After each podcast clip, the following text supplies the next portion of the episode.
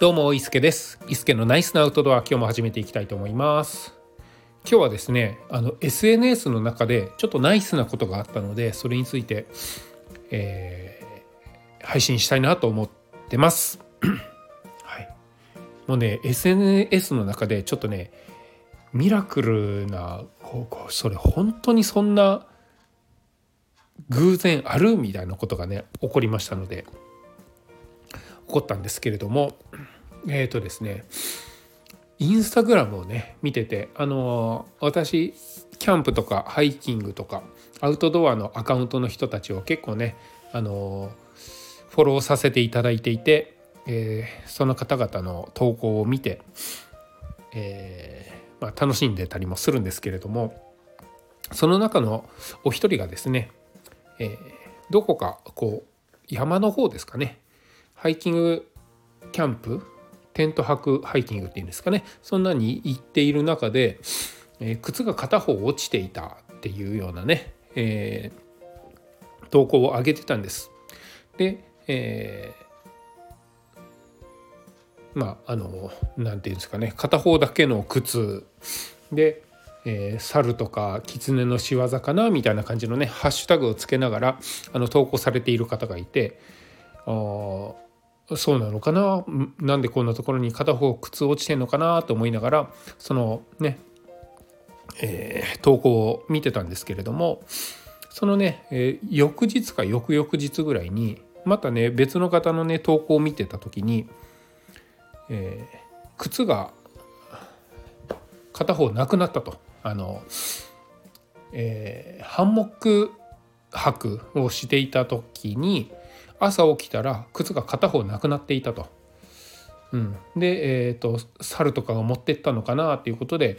えー、近くを捜索したんだけど見つからなかったですって言って。で、えー、片方しか靴がないので、えーまあ、その時持ってたダウンシューズで帰りましたみたいなことをね、あの投稿してた方がいてああそうなんだ。じゃあそれをね見た私はじゃああれだなやっぱり 貴重品とかは、えー、テントとかシェルターの中とかにしっかり入れておくっていうことが大事なんだなと思いながら見てたんですけれどもなんかその片方になってしまった靴見たことあるなと思ってそのねあの1日2日前にあの靴が落ちていたっていう投稿をですねあの探し出して見見たところですね同じ靴だったんですよね。でえっ、ー、と片方靴が落ちていたっていう靴と片方なくなったって言った残ってる方の靴が左右セットになる感じだったんですよ。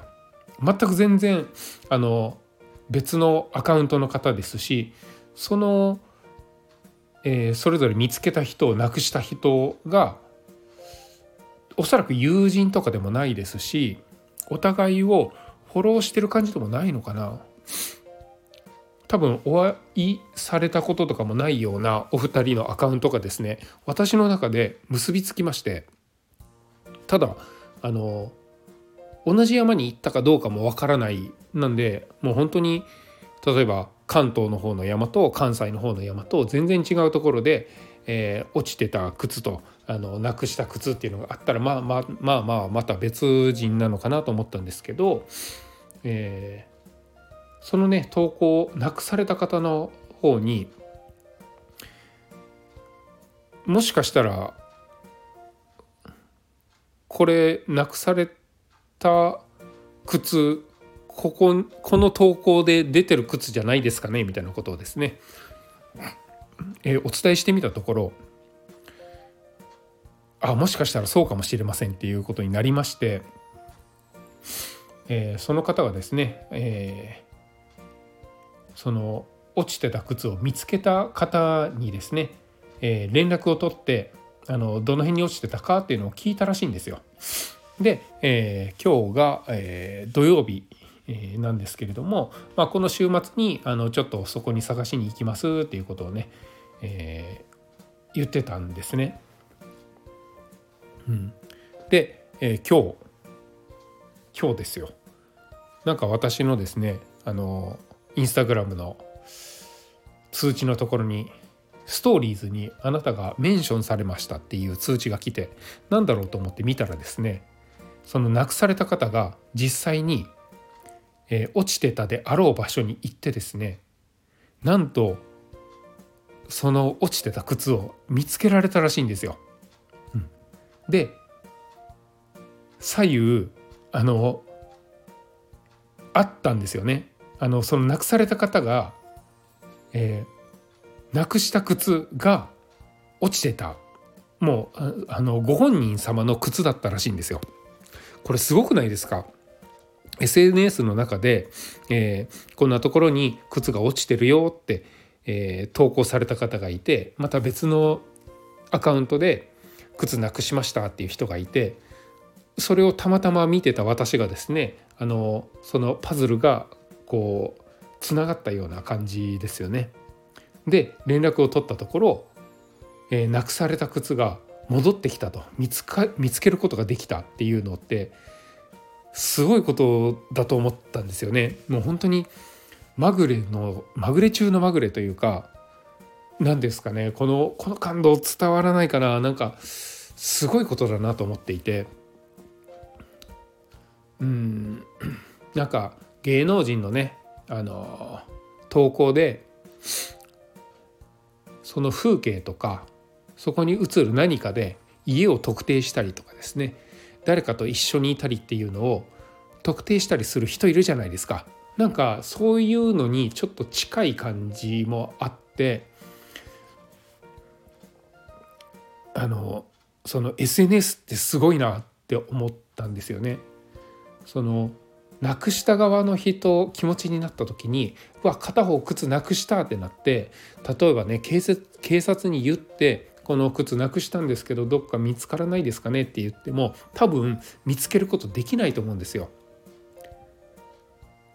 でえっ、ー、とその靴を